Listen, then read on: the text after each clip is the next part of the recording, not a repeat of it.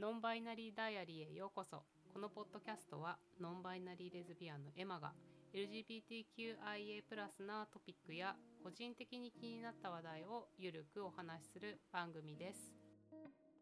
いや、毎日本当に暑いですね。私は最近、趣味のために、体力をつけようと、ランニングをしてるんですけど、とにかく朝早くても、夜夕方行っても結構暑くて、もう汗だくになってヘトヘトになってしまうので、ちょっと早く秋になってほしいななんて思いながら、走っています。さて、今回は私のコーピングリストを少しだけシェアしながら、ストレスにどんな対処をしたかっていうお話と、あとは大好きな Netflix のクイアアイについてお話しようと思います。前回お話しした通り、ちょっと差別的な発言というか態度というかを受けて、結構ショックを受けていた私でした。もし、前回聞いて釣られて落ち込んでしまった人がいたら本当に申し訳ないなって思ってるんですけど、それでもそんな私がこの次の回でどんな風に過ごしてきたかっていうお話をしようかなと思ってます。メンタルヘルスとか大事だよっていろんなとこで言われてて、自分の心と向き合うことっていうのは、体のメンテナンスと同様、健康な日々とか、充実した人生っていうのを過ごすには重要な一つの要素だなって考えています。で、今回のタイトルのコーピングリストっていうのは、ストレスを感じた時のために自分専用の対処方法とか、工夫とかをリスト化してまとめたものです。で、完全に個人的なもので、基本的には人に見せるとかそういうのはないですし、人がどう思うかっていうのも全く関係がなく作っていくリストになります。本当に自分が自分のために作っていくリストで、もしもっと詳しく知りたいなって思った方はネットで調べていただくと、コーピングリストにもいろいろな側面があるので、専門的なことが知れると思うので、もし気になったらぜひ調べてみてください。コーピングリストって基本的には全然ストレスがない、元気な時に自分のために作っておくものになります。なので、ぜひ元気な時に作成してみてください。ストレスが自分にかかった時、ストレスにどうしてもフォーカスしてしまうと思うんですけど、疲れてる時ってどうしてもネガティブな感じになりやすいと思うんですが、そういう時にリストがあると、もう単純にそれからピックアップして、それをやっていくことで、ちょっとそのストレスから目をそらして自分を休ませたりですとか、ストレスに対して違う視点を持てたりとか、そのストレスから少し距離を置くような形を取れて、自分の心の余裕を取り戻すようなきっかけになるようなものだなって個人的に使ってて思ってます。普段だったら、ストレスを溜める前にそういうコーピングリストを一個ずつ試したりして、あまりストレスを溜めないようにマネジメントするっていうのが自分のためには良いんだろうなって普段は思ってるんですけど、急に何かが起きるっていうのは社会人なら、生きているなら、誰でもあると思っていて、その時、今回私もそうなんですが、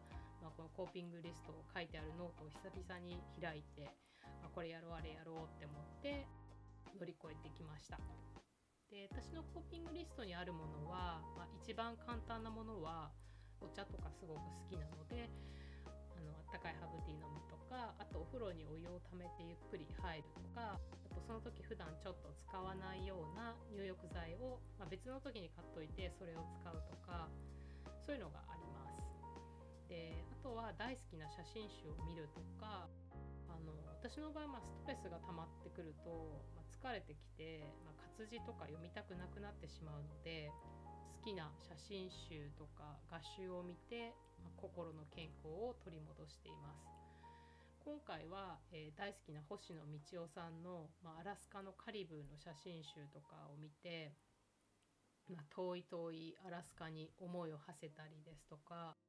あとショーン・タンっていうイラストレーターがすごく好きなので、久しぶりにショーン・タンの絵本とかイラストを見ていました。図書館でも借りられるので、もうそもそも図書館に行くっていうのも私はコーピングリストに入ってるんですけど、好きな写真家の方の名前とかお気に入りの画家の名前とかを書いてリストの横に書いておくと、どれにしようとか考えずに、リストを見てこれって言ってすぐ決められるので、すごくリストに助けられてるなと思います。コーピングリストには、お金がかかるものとかからないものを混ぜて書いておくのがいいかなって思ってます。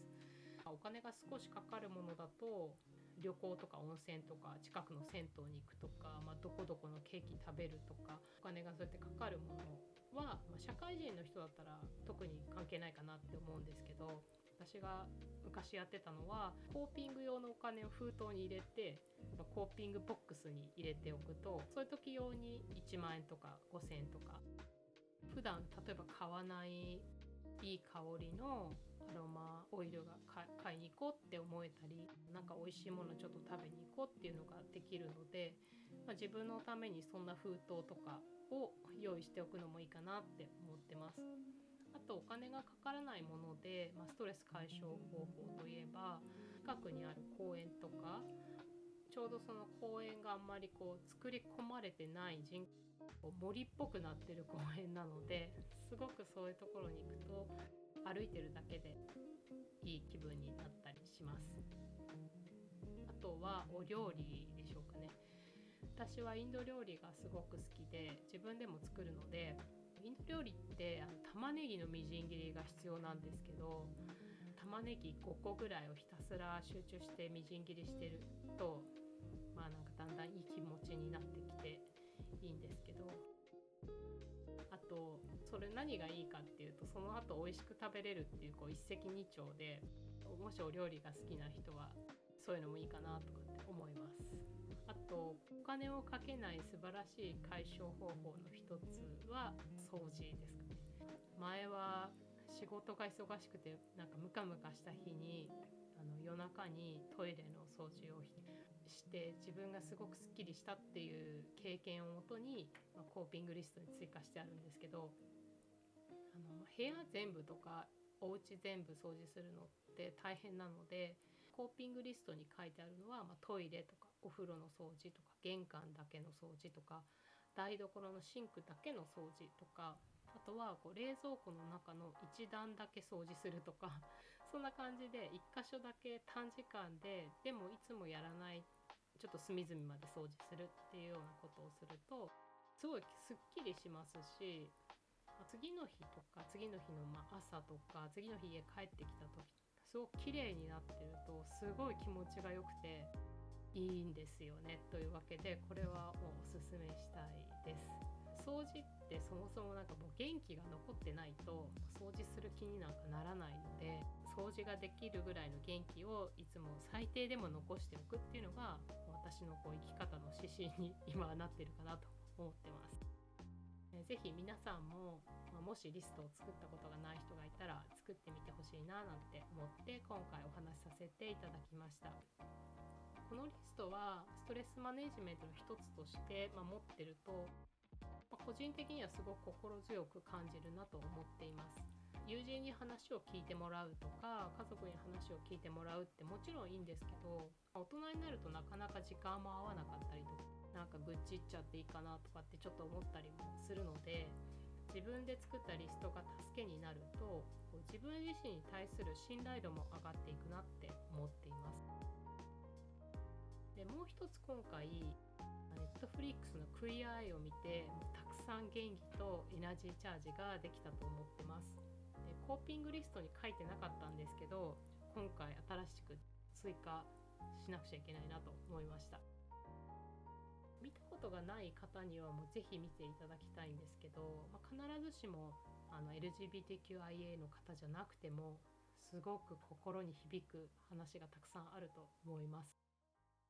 ファブファイブっていう5人のゲイとあとノンバイナリーの5人のメンバーが困ってる人を助けて、相談者の人生をより良い方向に行けるように手助けしようっていうような番組なんですけど、いろんな境遇の方が出てきて、人の悩みってもう本当に幅広くて、いろんな人が いて、みんな全く同じものじゃないんですけど、やっぱりなんかこう共感できる部分とかがあって、ほんとこの人の心のこの奥のところにこう触れる番組で、まあ、どの回を見ても泣けるし感動するし力ももらえるし、私も頑張ろうって思えるお話ばかりで、でこのファブファイブたちがいつも相談者さんにいい言葉をかけていて、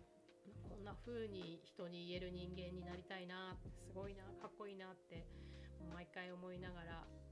いつ自分はこういう大人になれるんだろうかと思いながら見ています。テレビ番組なんですけど、まあ、自分がストレスがある時とかこう傷ついたりしてる時って、やっぱりいい言葉とかいい人とかこう優しさとかそういうものを見るのってすごく大事だなって最近つくづく思っています。それが映画であってもドラマであっても漫画であっても小説であっても何でもいいんですけど、誠実な言葉を人は聞くべきだし、まあ、世の中にはそういうものがたくさんあるんだっていうことをついこうストレスのこの荒波の中にいる時って忘れちゃいそうになっちゃうんですけど、いやそんなことはないっていうのをこう思い出させてくれるようなものっていうのもすごく大事だなって思いました。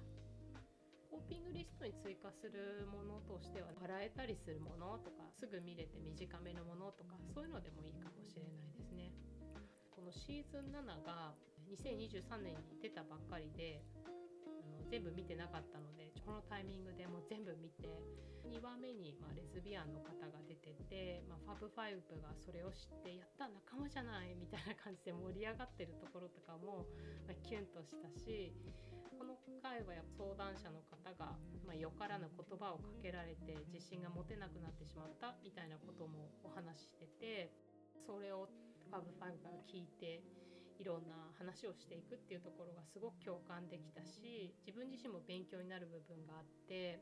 まあ、でもこうすごく笑えたりっていうところもあって、こうシリアスすぎなくてでも元気が出てっていう感じでエナジーチャージができて勇気をもらえた回でした。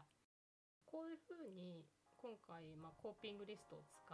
いながら、まあ、自分のストレスに対処してきたんですけど、少し元気が取り戻せてくると、まあ、この後じゃあ自分はどうありたいのかなとかどうしたいのかなっていう、まあ、行動もポジティブな影響が作れるかなって感じていて、小さいストレスってなんとなく放っておけば、まあ、なんとなくやり過ごすこともできると思うんですけど、まあ、こうしてこう自分で自分に対処してあげたりとか、まあ、休ませてあげるとか自分に優しくすることとか、そうやってストレスに対してきちんと向き合っていくと、自分がどうして傷ついたのかとかどう感じたのかっていうのをよりこういい意味で考えやすくなるかなって、私はこのコーピングリストを使うようになってから思っています。ストレスの中にさらされてる時ってすごく自分が無力な感じがしたり、力が奪われてしまったように感じたりするなって私は感じました。でそれは何でかっていうと、必ずしもストレスの原因に対して自分が何かをコントロールできないからなんですよね。でそういうことは世の中にたくさんあって、まあ、当然人もそうですけど、人を変えることはできないので、環境もそうですよね。なかなか自分だけで大きい環境を変えていくってこと難しいと思っています。でそういう中にずっとい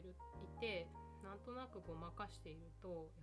無力感を感じたり、ただ翻弄されていて傷ついた私で終わってしまうような気がするんですけど、こういうリストで自分に対して自分が感じたことに対してそれをとりあえず今癒そうっていうことで優しくしてあげてると、じゃあ元気が当然出てくるわけで、そうするとじゃあ自分はこれをに対してどうありたかったんだろうとか、今後こういうことが起きた時にどんな風に対処できるんだろうとか、行動を変えたり自分の在り方についてポジティブに影響することができると思うんですよね。でそうすると何がいいかっていうと、自分の力で変えていくことにができることに対して自分が働きかけができるっていう自分の人生にちゃんと自分がコントロールできているんだっていう実感につながっていくんじゃないかなと思っていて、このコーピングリストをずっと作って実践していく中で感じてきたことです。なのでコーピングリストって書いてあることって全然ちっちゃいことばっかりで全然すごいことなんて何も書いてないんですけど、それでも自分ができることをその根本に必ずしも対処からする必要はなくて、最初はその傷ついた、悲しい、疲れた、もう無理みたいなのをちょっとずつ対処するのに、お風呂入ったり、行ける時は旅行行ったり、いいものを見たり優しいものを見たりして、自分自身が自分で癒してあげていくと、やっぱりそれって自分がちゃんとコントロールできている感じになって少しずつ自分の自信につながってきたんじゃないかなって思っていて、コーピングリストって作るのもそんなに大変じゃないし簡単だし、やるのも実はそんなに大変なもの書いてないので、なんか人の心にはいいんじゃないかなって実際やってきて思っているので今回ご紹介しました。きっと生きてるといろんなことがみんなあって、それはLGBTQIA 関係なく落ち込むこともあるし悲しいこともあるしイラッとすることもあると思うんですけど、ぼちぼち生きていきましょうっていうことで、なんとなく元気が出てきている私で、やっぱりグレーのまま物事ってあるっていうこともあり得ていて、こんな感じで生きてるノンバイナリーが東京にいますっていうことで今回は、よくわからない締めとなりました。次回なんですけど10回目っていうことでやっと10個のエピソードをリリースすることができます。ここまで聞いてくださった皆さん本当にありがとうございます。で次回は、今読んでる本で、ノンバイナリーがわかる本というエリス・ヤングさんが書いた本に触れながらお話したいと思っています。よかったら皆さんお時間ある時に聞いていただけましたら嬉しいです。それではまた次回お会いしましょう。ここまで、お聞きくださりどうもありがとうございました。東京からエマがお送りしました。またね、バイバイ。